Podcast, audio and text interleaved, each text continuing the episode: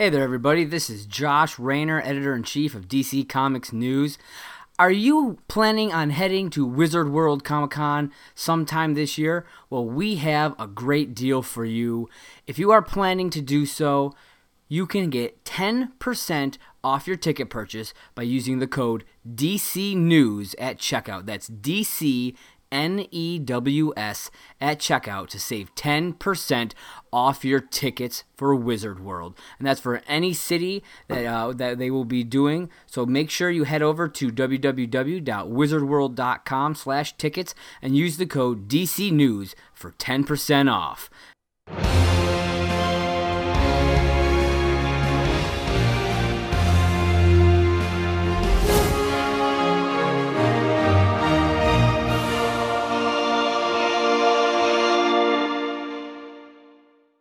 Another week is come and gone.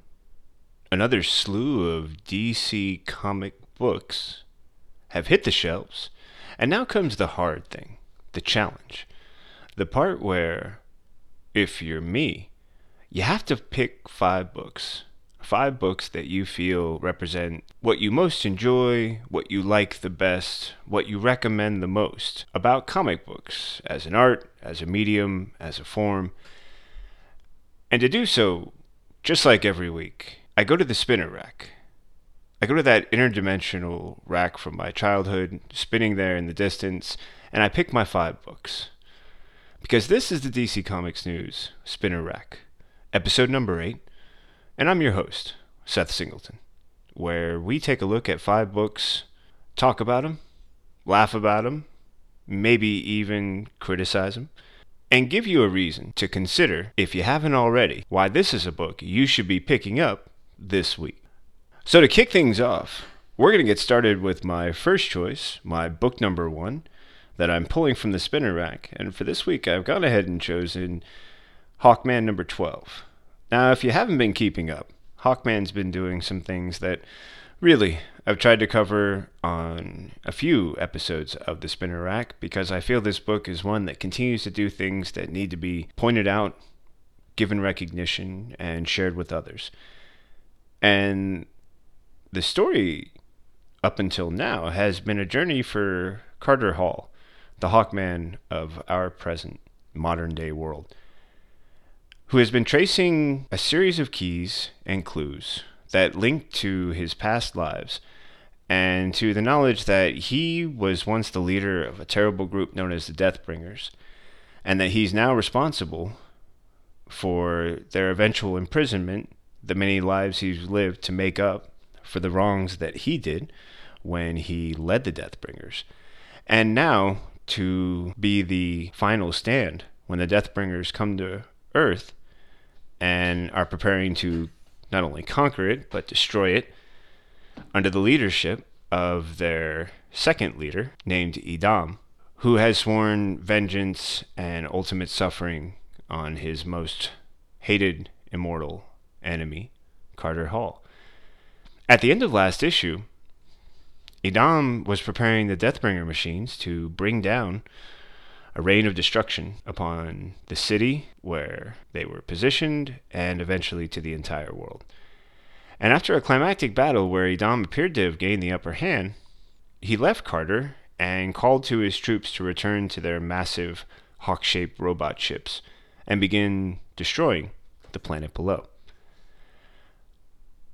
I was a little disappointed last time that I spoke about Hawkman and the ending of Hawkman number 11 because I felt that this movement by Idam to pull away from striking a death blow against Carter and instead creating what I called the James Bond villain scenario, which was enough time for Carter to come up with a solution as a fault. And yet, it was so beautifully handled moving into this next issue that it's really difficult to say that it was a fault in the end. So, I've accidentally moved right into why I picked this issue, but I can finish my thought on why I picked this issue by talking about the fact that the lead up, the build up, the tracing of lines to establish all the different points in Carter's past has brought about a unique experience where, in the last two issues, Carter was able to summon forth all of those previous identities as fully fledged living beings in the present so that he could strike back against Idam's soldiers and overturn this attempted destruction of Earth. And I guess in my excitement, I have also moved right past the what's happening phase. But essentially, we've already covered that. and the fun part is, I'm already knee deep in the why I like it phase. So why stop now? Let's move right into my favorites, starting with the story. For this issue, what I really loved was the way that Carter's identity and identities, that amazing, undying will to fight, to survive, to never give up.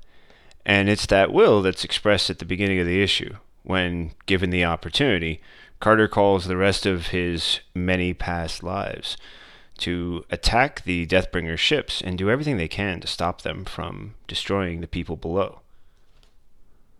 And what I like the most about this moment in the story is how the different groupings of Hawkmen and versions of Carter Hall, Katar Hol, and the different personalities he has brought to the present begin to coordinate with each other.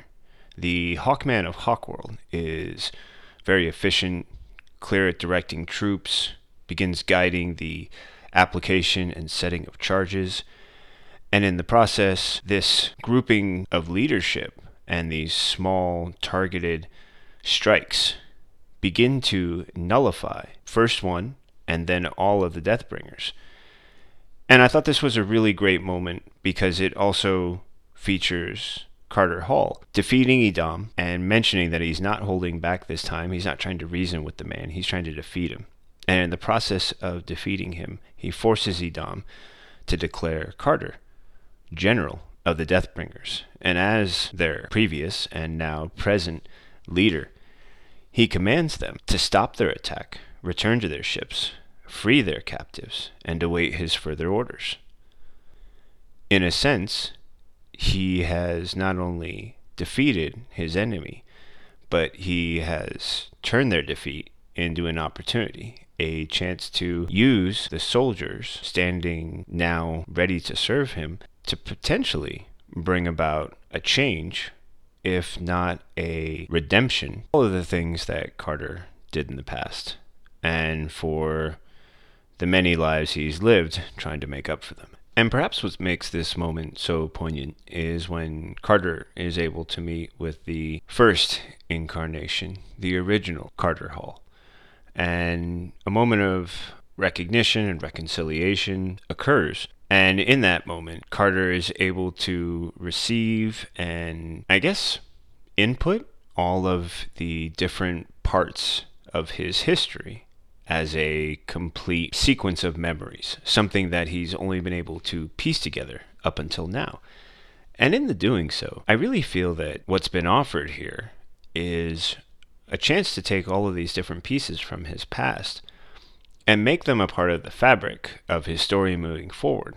And the different arcs that can spin out of this can be as different as the Hawkworld Hawkman or the version of Carter who once lived on Krypton. And the different stories that each one has not only to tell, but the promises that are left to keep, the problems they face that may one day face Carter, creates just this huge opportunity to tell not only a volume, but a tapestry of the stories of Carter Hall and the many lives that lead to every experience, journey, or next adventure that he gets to face. And I also like that this is something that feels like a great new beginning, an opportunity to change everything, as he at one point even jokes with Madame Xanadu, the opportunity to change the nature of the Deathbringers, to which she jokingly says she likes the name Fruitbringers. And yet later, when Carter finds Idam held in a prison cell. Idam warns Carter that he's killed. He's a perfect weapon, and that because of that, he'll become someone who slaughters again, and there's nothing he can do to stop it. And yet, there's something about how Carter will now have to face what it means to have all this power and this potential bloodlust, and to face all the different challenges that will be coming his way while also constantly, potentially, fighting this part of himself that is proven in the past to be extremely dangerous. But a comic book is a story told not only with words, but great art. And that allows me to talk about my favorite art in Hawkman number 12. I'm going to start with the uh, variant cover, which is just a beautiful image with this great mixture of greens and then the flash of gold as Carter is battling a very impressive sea monster with many tentacles. And although appearing to be clearly in his clutches, Carter Hall does not appear phased or about to yield. In fact, the way his mace is lifted in his hand, it looks like he's just having a blast. I also love the great page 4 with the title and the image of so many Hawkmen following the instructions of Carter Hall as they begin to strike out and try to defeat this last assault by the Deathbringers. And that page is perhaps only matched by page 18 the sort of splash page that follows the exchange between Carter and his first self, his first identity, and the gift of his history, which is reflected on this splash page on 18 with a circle around Carter and these many pieces of history, these fragments scattered around him, showing the many lives he's lived and how they are now being folded into the identity of Carter Hall. Now, even for a great book, that doesn't mean that there weren't some moments that I felt fell into my least favorite category. And on the story side, the biggest challenge that I found was the sudden transfer of power from Edom to Carter of control of the Deathbringers as their general. And exactly what, if anything, they're doing as this sort of series of closing events with Carter visiting Edom and preparing to take his next journey, there's little mention of where the Deathbringers are currently waiting, how they are biding their time, and if there is any sort of resistance or pushback against the idea of a new general whose orders are to wait. Part of me thinks that this could have something to do with extreme discipline, and yet, given their bloodlust and the fact that their great weapons, the Deathbringer machines, have been incapacitated, I would imagine that there might be some ill will or a sense of resistance on their part. And yet, it's not really addressed in any way that I felt could have staged the next issue. Although there was time to point out that Carter has gone through this great experience and is preparing for the next steps.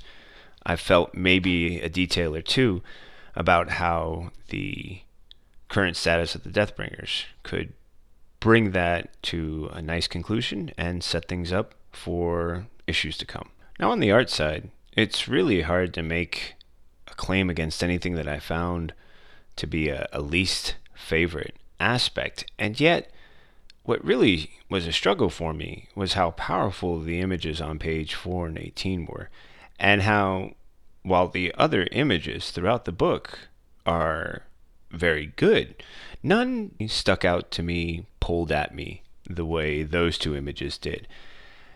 And I would have liked to have seen just a little bit more of that sort of attention and craft and care to pull me in on some of the pages that, while they felt good compared to pages 4 and 18, they didn't feel just as amazing. And on page 13, when Carter is really forcing Edom to yield, this is a moment where that detail could have really driven home not only the struggle, but the finality of the moment when Edom yields control. But never one to end on a low note. It's my pleasure to say that I really enjoyed Hawkman number 12. and that on that score of 1 to 5, 1 being the lowest, 5 being the best, I was very happy to put Hawkman number 12 at a 4.5. Now, if you're keeping score at home, the only way I'm going to know what your score is is if you find a way to tell me. We'll talk more about that at the end of this episode. And while the spinner rack is still spinning confidently, smoothly, I'm going to go ahead and pull my second pick for this week. And that's going to be Justice League Odyssey number 9, where really, to move into the what's happening, it's easy to say just about everything. We've got a team of Starfire, Jessica Cruz, Azrael, and Cyborg on an unauthorized mission to the Ghost Sector. And as of last issue, the team was faced with the challenge of helping Darkseid potentially because of the fact that Darkseid might be the only option left a god or god-like being who has the ability to operate on a cosmic level and who just might be the thing or the presence or the God, if you want to use that word, who can put together the pieces of what appears to be a very ancient plan that might just bring about the salvation of everything that the Justice League squad is fighting for. Now, if you've been keeping up with everything since the Justice League broke the source wall and are aware of all the different complications that has created, you're probably familiar with the challenge currently facing the team, the world, the universe, and even the ghost sector where they are. If not, I recommend backtracking just a bit until you've had a chance to catch up on a little bit more of why this mission is so important and why it just might mean a willingness to work with Darkseid. So, why I picked this book is something that really makes me smile.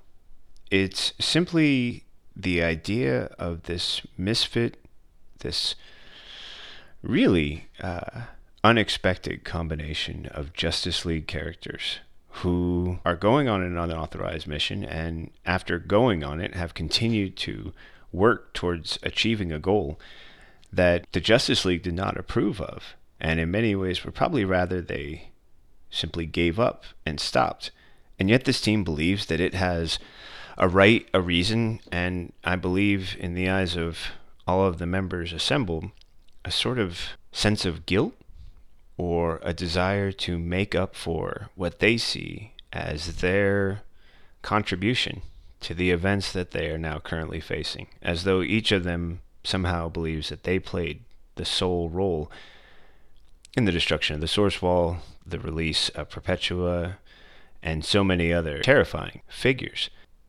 But how that doesn't seem to get in the way of their ability to know what they believe and to use that to do something that might seem impossible and yet at the same time might only be accomplished by a group as unorthodox as these are.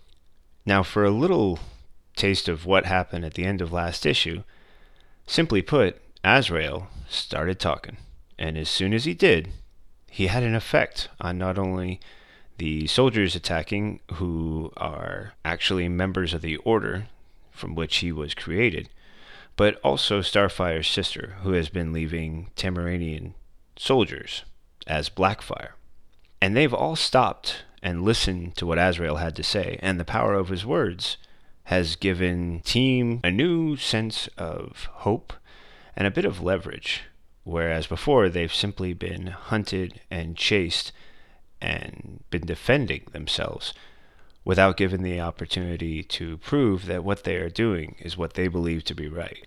And just for good measure, at the end of last issue, Darkseid had escaped, and Cyclops was in hot pursuit, only to realize that when faced with the challenge of what to do next, he might have to side with Darkseid for a short term or even a long term objective.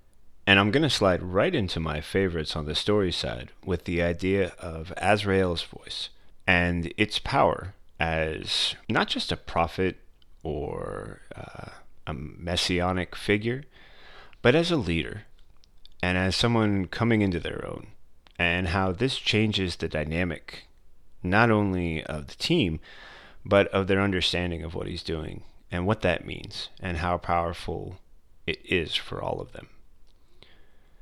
This also brings some conflict and resistance from characters like Jessica, who doubt why it is that Azrael's actions should suddenly be followed, and her confusion at the response of someone like Starfire, who believes that Azrael is simply coming into his own and beginning to represent and embody all of the things that he's been capable of without ever being aware that he was. Essentially, the most powerful figure on the team. In addition, is the realization by Cyclops that he has to fight tooth and nail against creatures left behind in defense by the evil, or at least the dangerous, Brainiac. And that the revelation of the information he's able to uncover convinces him that he has to follow Darkseid's plan, and that Darkseid's right, and that the only thing left to do is to give him all the help they can. Now, when it comes to my favorites for the art, I'm going to start with page four, and this great shot of Azrael standing on a mound, Jessica Cruz behind him, ships in the distance, and all around him are soldiers kneeling. And the gravity and the weight of that moment is really represented expertly in that scene. And the details that show just how powerful this experience not only is for Azrael, but for those who are suddenly compelled to follow his command. I also really like the great series of images on pages 8 through 12, featuring Victor, aka Cyborg, fighting Brainiac's hordes, and the way he employs different weapons while trying to find the source of data that he believes will provide not only he, but Darkseid with the tools they need to bring about either the defeat of just Brainiac or to bring about the establishment of Darkseid as a cosmic figure who can do the work only he can do and that the Justice League needs him to do. And the way that Vic demonstrates all the different ways that his weapons and his thinking can get him not only out of situations, but gain the upper hand against some pretty impressive creatures, including one that is a combination of all of Brainiac's individual defensive creatures into one massive monster who is intent on flattening young Victor beneath its foot. Of course, a book like this is going to have some challenges when it positions its characters in a situation in which they have to trust an enemy who, at least by all evidence demonstrated in history, cannot be trusted. And this is matched by the challenge, especially facing Jessica Cruz, with what does it mean when Azrael appears to have the ability to compel people? And while it was demonstrated with Blackfire that this um, urge to obey is something that can actually be fought, that it overrides the will of the person, is almost completely missed by Starfire during an exchange with her sister. And the only thing Starfire seems to take away is that her sister believes she's working with Darkseid and she's working against her. And Corey Koriand'r, Starfire, is a character who I expect to be a little more questioning, a little bit suspicious, and just a little bit more of a steady thinker or reasoner. And so, without much explanation, the, this moment when she doesn't recognize the challenge facing her own sister, and then later seems so comfortable just letting Azrael take charge, it feels a bit inauthentic when Starfire faces off with Jessica and appears to give a series of either platitudes or polite, understanding, not quite condescending, but certainly echoes of condescending in her response and treatment of Jessica's concerns and the reasons why she raises them. simply put, it feels strange that Jessica would bring up these concerns and that Starfire's response would not be more authentic. And yet, at the same time, it feels as though what's happening with Starfire is simply her reaction to Azrael's language and his voice. And that that's not something that Jessica has been shared. But if there was just a hint as to maybe what it is about Jessica that causes her to not be willing to give in so easily or be so accepting, might make it more interesting and deepen the degree of tension between not only her and Starfire, but her and Azrael and the rest of the members of the team. While I enjoyed many of the parts of the art in this story, I did have a bit of a challenge with the splash page on page 18, in which Victor has finally gained the information he was looking for and appears to be holding it as a ball or a charge in his hand. But that moment feels a bit strange because until we actually move into the next page into a smaller panel, it's unclear exactly what it is he's holding. And even when that smaller panel on page 19 reveals more about the shape of the object in his hands, it also creates just as much mystery. And I think it would have been just as powerful to show a very clear shot of the object and allow the reader to sort of take it all in because the details alone in a complete picture can create a greater mystery than the details that are obscured. And sometimes putting the obvious right in front of the reader is a bigger challenge than hiding pieces of it and only revealing some at a later point.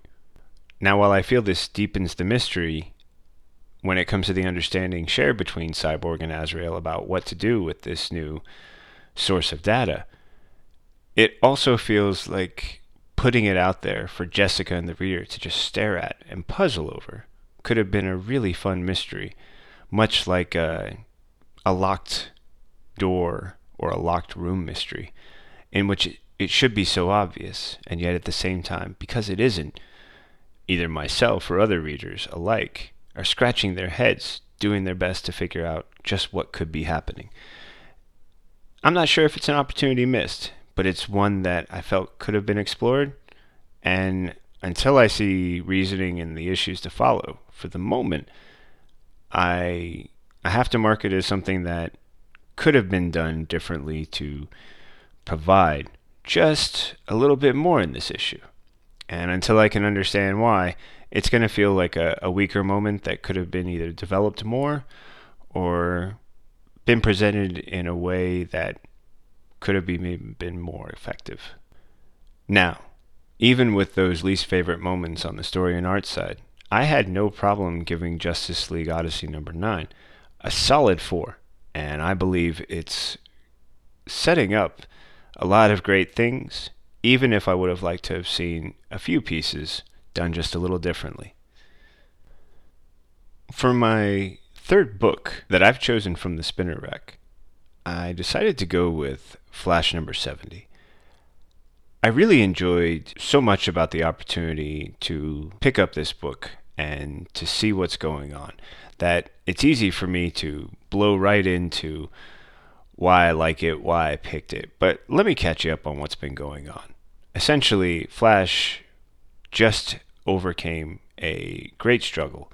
And while it didn't resolve or involve a capture of the villain known as Jesse James, or Trickster, as he's more commonly known, it did result in the Flash coming through a great challenge and doing what he always does, saving the people of his city from greater harm, even if it didn't involve catching the bad guy this time around. And with that came an opportunity to pause and look back on the moments that led to Barry Allen becoming the Flash and what it was like for him to become a hero. And also what that means and the revelations that will be uncovered that can be used as a source or reference point for the next arc of storytelling that's about to begin. Which makes it so easy to move right into why I picked this book. When I first read The Flash, I picked up with Wally West. And following his death in issue number 49 and his rebirth in issue number 50, I remember a moment when a year one story arc began. And at first, I wasn't excited about it, but quickly I began to see just how important it was to look back on a character's beginnings and origins and to see through a different pair of eyes just what was important to that character that might not have been told previously and how that informs the storytelling that'll be moving forward. But also, for me, it felt like that year one story made Wally more human to me. It made him someone I could relate to, someone that I could care about, someone that I could connect and engage with better through that storyline. And that's why I was excited to pick up this book, and after reading it, why I was so pleased to share it for this edition of The Spinner Rack. Let's go ahead and move right into my favorite story parts. I love the idea of Barry as this young, hopeful person, and how it's echoed by his mother that he's always hopeful, and she wants that whatever happens in his life, for him to never lose that. This is something that appears to stay with him as we see Barry Allen as a CSI before the moment of his accident. And the fact that at this time in his life, he's really struggling with maintaining that hopefulness, that optimism, that ability to see the next horizon and the light and possibility that exists there. And how in that process he found himself standing in his lab, working on not only the long term plan to try and find the man responsible for killing his mother and prove his father's innocence, but also to try and accept or recognize or process just what it means to be the person that those events created and the impact they had on the person he is, and why it's also so difficult for him to make a connection with a woman like Iris who appears to be interested, and yet he simply can't find a way to bring himself to respond in a way that not only it seems he wants to, but in a way he knows that she would like him to. And this is also a great framework because what happens next is something that's legendary and Barry Allen's exposure to lightning and the Speed Force and the way that he first experienced speed and its impact on his life is documented in a really fun way here. And what I enjoyed the most following his accident is the way that he uses his CSI training to work the problem, to use his body as a crime scene and examine evidence until he can get closer to a sense of understanding. And the way that we get to see him process this information and record it and understand not only the potential of his powers but the dangers that come with them removes some of the exuberance that often clouds an origin story when a character experiences all of their powers and begins to move with elation at the experience of them and the, the joy of having them and the wonder of all that they can do. His is balanced with the measured scientific approach. And that's a part of Barry Allen that is always evident, but isn't always presented in the uh, descriptions of his origin. But when it comes to the art and my favorite moments in this book, it's really hard not to notice just how many great scenes exist here. I mean, starting with that great splash page on 12 when Barry is struck by the lightning, and how on 11, the moment preceding it is the power going out and Barry looking at his phone, thinking about Iris, cast in shadow and dark, and on page 10, the sudden explosion and this beautiful splash page, just rich with color and at the same time completely controlled and influenced by this bolt of lightning, not only tearing through the page, but Barry and everything about who he was. There's also a lovely moment on page 12 in the top panel when Barry wakes up and cries out as though he is experiencing his last waking moment in the present. And as he does, he's suddenly aware that he's in the hospital. And there's a great montage as we get to see Barry sort of leaping from setting to setting, unaware of how he's gotten there or what he's supposed to do now. And I love that in the scenes that demonstrate him experiencing and testing his powers. His expressions range from shock and confusion to outright joy and determination. And it's the talented artwork that really brings this to light. And it sets up a great moment when later the Flash suddenly finds himself in a different time facing a future version of himself with this great image of Barry, well, looking quite ragged, but also like quite the amazing speedster.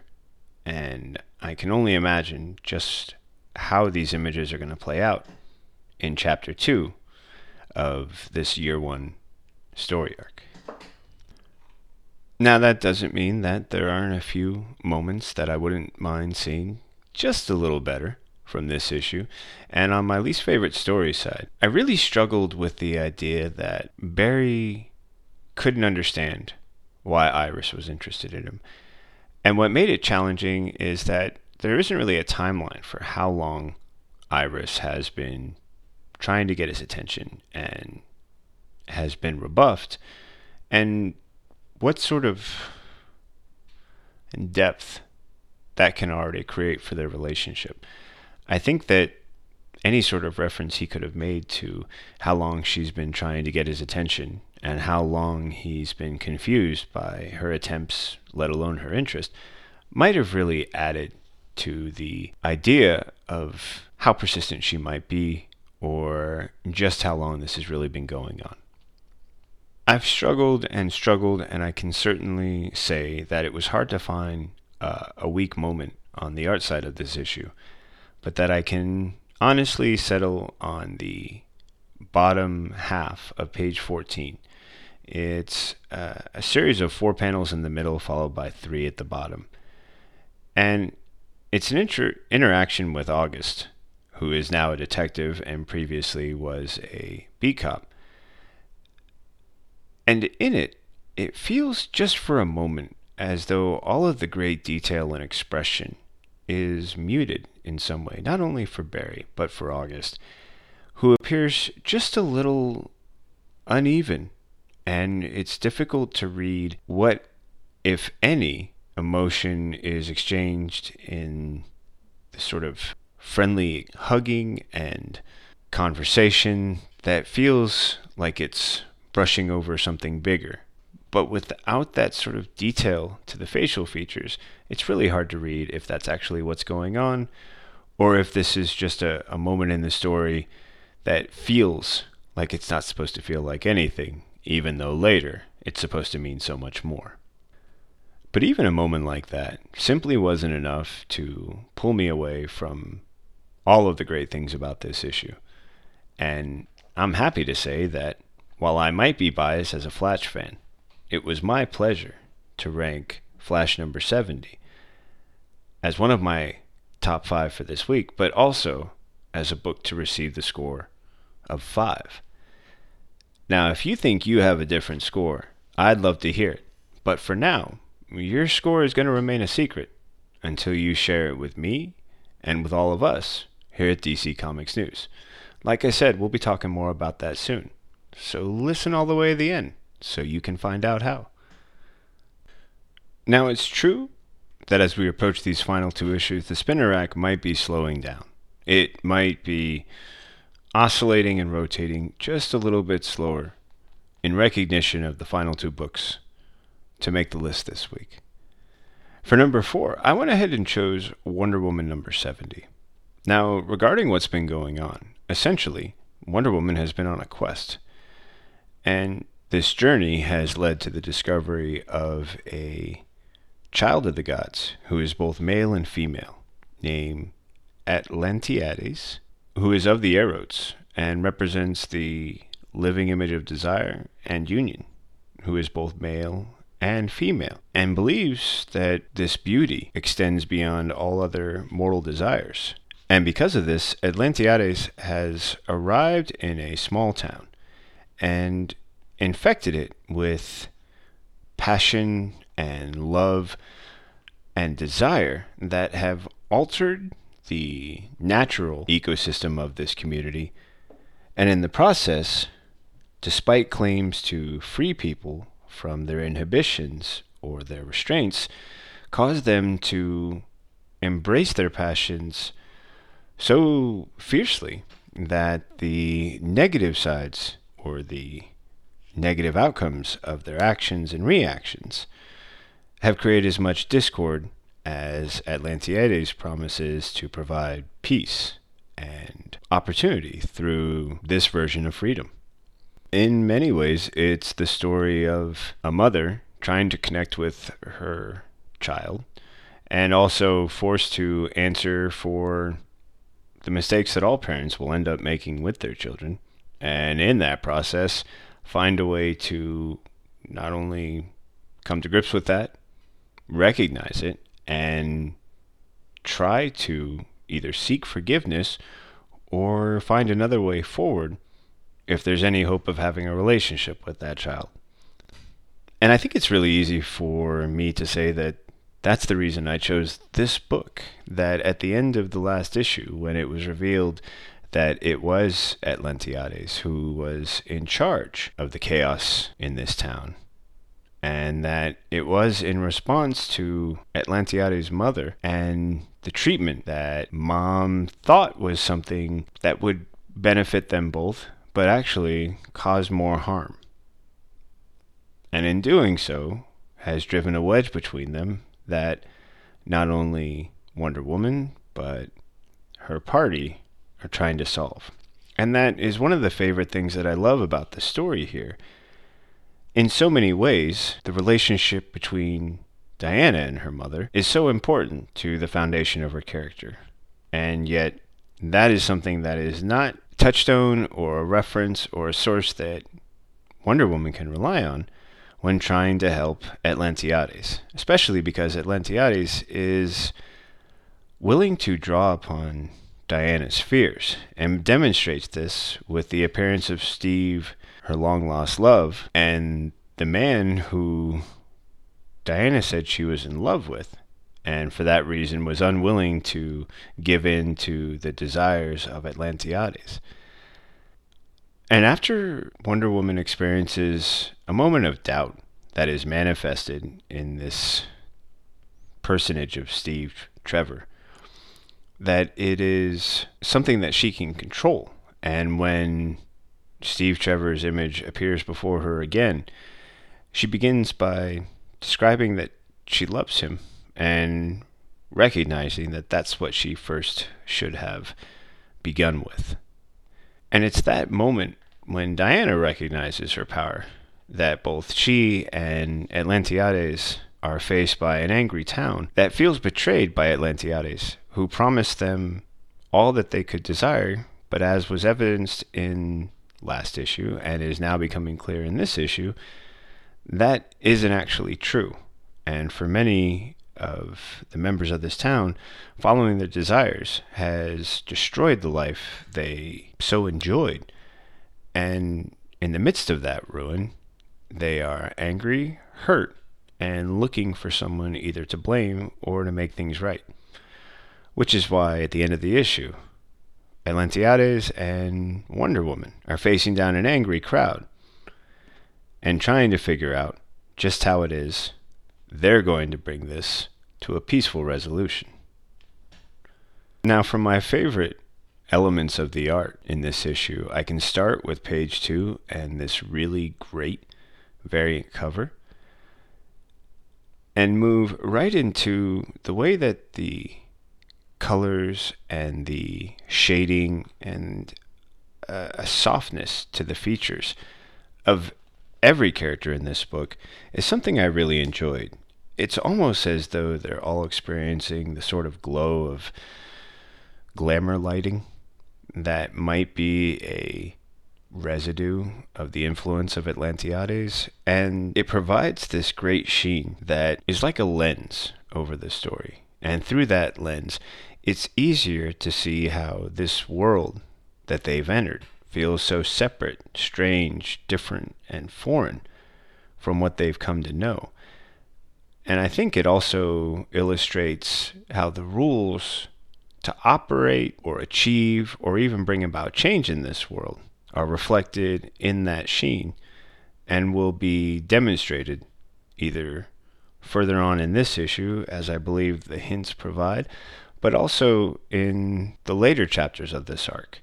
None of this sheen can diminish the moments on page 8 and 9 with Diana soaring through the sky among the birds and then her sudden interaction with Atlantiades, who appears on at least two occasions to be reading Diana's mind. But it is a lens that brings into question those moments when Atlantiades seems to be too ready, too eager, too willing to demonstrate all that she is and does and can be, not only for the people of this town, but for Diana, who has rebuffed her advances, and who, in many ways, is perhaps a challenge to what so far has been an easy adjustment for all of the other people. And the challenge to all of this is the revelation that the temple devoted to Atlantiades appears unkempt and also to have some very dark and foreboding corners that, once explored, can potentially provide some unsavory elements that might not be either visible to Atlantiades or something that she's willing to admit to right away, but will no doubt become a larger part of the story as we move into the next issue. But in this issue, despite all of the glowing praise I gave just moments ago, there were a few things I'd like to point out in the story that fell into my least favorite category. And the first is actually the brief reference to the idea of what this dark corner that is shown in the Temple of Atlantiades and how it might be something significant or might not. And yet at the same time, only its discovery is given recognition. And in no way is there any hint provided that might allude to just how serious the dangers could be lurking in the next issue. I'm not going to say that it's a moment that's missed, but it's certainly a moment that could have been delved into and explored just enough to present a threat or another source of information or a description that would heighten the tension and increase the degree of expectation or anticipation for issue number 71. And on a small note, I struggled with the idea of Diana being so easily torn by the response of Steve Trevor to her own fears about what their future might hold and the fact that she's so willing to allow him to say that potentially they have no future because he's immortal and she's not. Given all the things that Diana has faced and overcome, it would seem that this is something she would not only be prepared for, but something that she might handle better. Now, I am willing to concede that the influence of the town could be having a greater impact on her emotions, even more than she's fully aware of, or even Atlantiades. And yet, at the same time, for a warrior who has proven herself in so many other ways, This moment of hesitation, while humanizing, also felt uncharacteristic. But finding elements in the art that were my least favorite was actually really difficult with this issue because of so many ways that the environment seems to inform the art. And through that, the idea that every element of the art is a reflection of that environment, and that so many of the pieces that I might have brought into question or considered with a more speculative eye, I'm only able to enjoy and experience as part of this world and to eventually maybe look back on as part of the entire arc if I'm looking for a moment where I feel that the art doesn't really ring true. But in this issue, so much of it felt so well connected to the environment where the story was taking place that even the moments that I might normally question or feel are lacking in detail or specificity or shaping, shading, or tone don't exist. And it was something that made this uh, such an enjoyable read because without those distractions, I could simply give myself over to the story. And the art allowed me to do that. I'll be honest, I struggled with my score on this one, but it was a pleasure to assign Wonder Woman number 70 a solid 4.5, something that I'm proud to give and am happy to talk about more should you reach out and let me know just what your score might be. And with the spinner rack slowly winding down, I'm brought to my fifth and final book, and it's my pleasure to talk about Detective Comics number 1003. Now, you might need a little bit of review if you haven't been keeping up with the story so far. Essentially, the Arkham Knight has made a first move against Gotham and Batman in Detective Comics number 1001. That fight came to a standstill at the mid to three quarter point of Detective Comics 1002. And after that standstill, there was a sense of pause or regrouping on both sides. But that's not the way that Detective Comics number 1003 starts off. It opens with Batman searching for Damian because not long after the day bomb set off by the Arkham Knight and the Arkham Knight soldiers illuminated Gotham and then was extinguished, Damian has been unavailable or unable to be reached. And this is a story about what is happening to the rest of the Bat family after the initial assault on the Dark Knight himself. Now, why I chose this is something that I have no problem admitting, and that is that this story has me hooked. I've been intrigued from the opening pages of Detective Comics number 1001 even before that with the brief story in Detective Comics number 1000 about the Arkham Knight.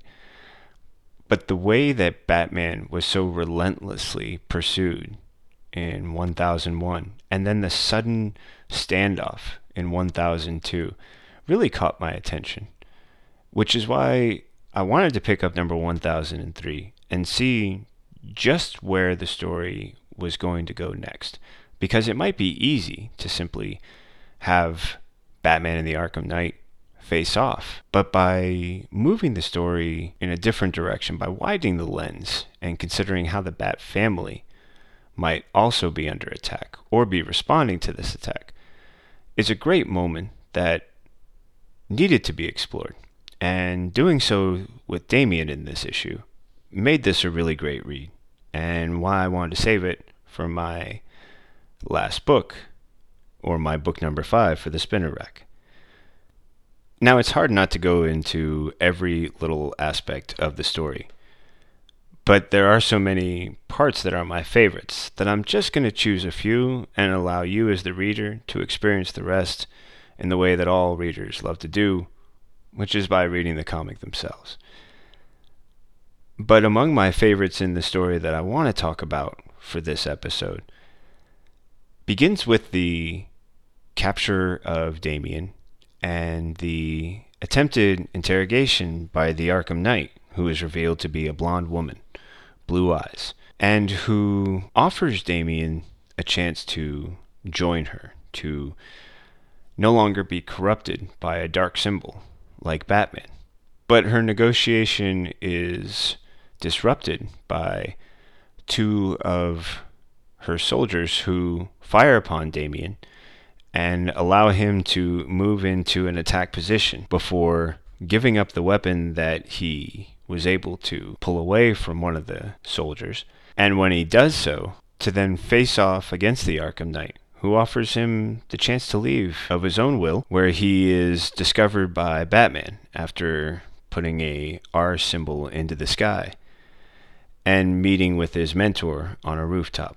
And what I love about this story is the way that Damian is so unshaken and actually appears to be emboldened by his attack or by the attack that he experienced, his capture, and his sense that no matter what is going on, he has the upper hand. And the way he expresses this when communicating with the Arkham Knight or later with Batman is really just a testament to how a great character can drive a story. And I love that the relationship between father and son, though not traditional, feels very strong here. And it also sets up a great comparison when at the end of the issue, Damian and Batman discover that the Arkham Knight is actually Astrid Arkham and that her father knows why it is that the soldiers she's leading will follow her to the ends of the earth. And I can only imagine how this juxtaposition of father and son and father and daughter can play out really in so many different ways in the next issue, but how establishing the relationship between Robin and Batman in this issue will provide that great demonstration or template for comparison when we get a chance to learn more about Astrid Arkham in issue number 1004. On the art side, so many great things that I really enjoy. Whether it's the shape of Batman's cowl and ears, and how in the last two issues it was something that I didn't enjoy as much, and yet somehow it seems to fit more completely. I also really like the way that Damian's sort of determination and almost mocking expression shines through no matter the fact that his eyes are obscured by his mask and by the white covering that protects his eyes from being viewed. And how this seems mirrored by the the grim smiles from Batman, almost a recognition or appreciation of the strength of his sidekick, his son, um, a young man who believes that he can one day be as great, if not better, than the man he's following. I also like that it leads to this great example of father and son sharing a seminal memory, like driving together. When Damian gets a chance to take the wheels of the subterranean vehicle and under a hue of green lighting, they charge through the sewers beneath Arkham as they prepare for an assault in response to the Arkham Knights' attack on Batman and Damian. I'd also be remiss if I didn't point out that the variant cover, this great montage of all these different characters who are so important and familiar in the life of Batman and the Bat family, is cast in this great reddish hue.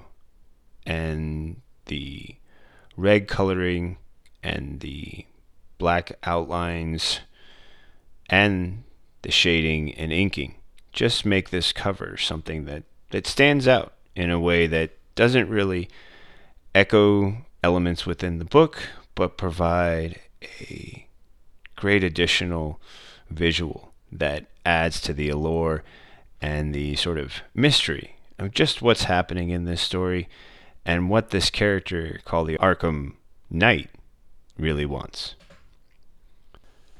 Now, on the story side, there were a few least favorite moments.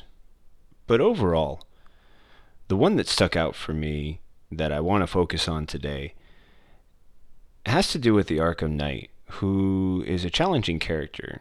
Once she's unmasked, there's an attempt to establish just who it is that exists under that mask. And there's a confusion in ideology when she allows Robin to escape after holding him prisoner, but appears to make the decision to allow him to escape based on the actions of her soldiers who fire upon Damian without being ordered to do so, and who appear to force her hand. Although it also feels like this was a decision she was already willing to come to, depending on how events played out. And yet later, when the Arkham Knight punishes the two soldiers who fired upon Damian by having Phosphorus, or perhaps Dr. Phosphorus, as he is professionally known, come out and appear to scar them, but not kill them for their crime or their disobeyance of her orders. Almost feels like a, a demonstration for the criminals who are staring out from their cells at everything that's happening around them. And perhaps is an opportunity for them to begin making a decision as to whether or not they would be willing to follow someone like the Arkham Knight. And my biggest challenge with this is I would believe that someone who is as determined as the Arkham Knight appeared in Detective Comics 1001 would not need to rely on such tactics, that there would be more of a join me or die, which is actually the great image on the original cover for this issue of the Arkham Knight holding Damian with a sword at his throat, screaming, Join me or die. But that's not who we see in the issue. As is clearly demonstrated, she's willing to allow Damian to go and then to punish soldiers who didn't follow her orders, but were acting in a way that would say that they expected that that's what they should do if someone refuses to follow, as Damian did. I don't mind inconsistency in a character, but often it helps to understand why there's that inconsistency. And without a basis for the inconsistent actions of the Arkham Knight, it's really hard to get a sense on the character and my feelings about the character.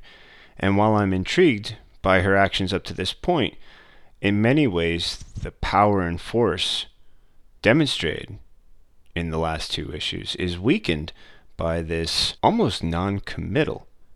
And this parent hesitation is something that feels like a weakness, not only for the character, but in the character's development as though for some reason this is a stall or a hesitation.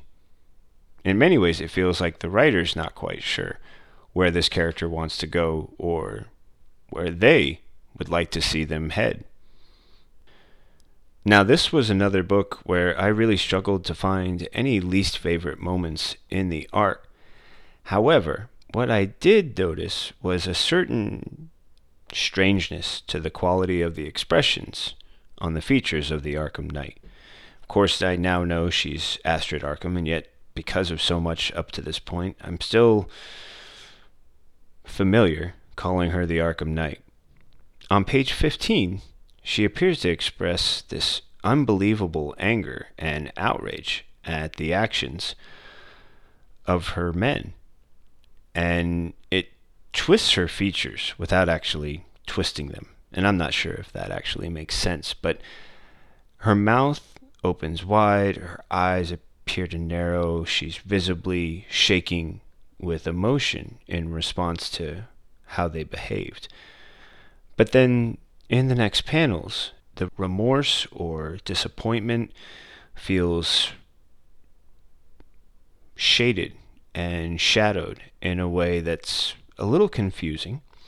And then on page 16, she's almost mournful, but then move to page 17 and the statement that the soldiers' sons have set and it's time for them to be punished by the doctor her eyes and face seem so. Wow, I guess unconscious would be the word. It almost feels like she's having an out of body experience based on the expressions on her face. And they feel so foreign compared to the control that while it's an attempt to demonstrate just how unstable she is, it also makes her feel like she's not an authentic person, almost like she's uh, someone who's been programmed or given a set of behaviors. And that pulls away from for me from the the sense of gravity that the Arkham Knight initially introduced with its first appearance. And also it feels like this character doesn't have to do this just because it's needed for the story to move forward. In my opinion, it would probably be best if now there's probably no easy way to, to try and get to this, but it would probably be best if she was consistent until there was an action that could be so clear in its description or its appearance that the change would seem validated or necessary. And yet somehow none of that was enough to make this book less than a 4.5, in my opinion. But your score could be different. And as I've mentioned, there's really only one way for me to know. Now, as I mentioned, the spinner rack is an interdimensional place existing outside of space and time, which is why I'm always lucky enough that no matter where I am, traveling like I am now, or back home, I can always access it because it's a place that can be reached no matter where you are. And that goes the same for DC Comics News and the Spinner Rack. Because of how we exist as a website and a podcast, you can reach us from wherever you are. And we've got the ways for you to do that. Which is why I want to remind you that DC Comics News is available on all the major podcast platforms Apple Podcasts, Spotify, Stitcher, and Google Play. So after you've listened to this episode of the Spinner Rack, please head over and subscribe to this podcast and rate and review. I like five stars. How about you? And when you do, you can let us know, let me know, all about your scores.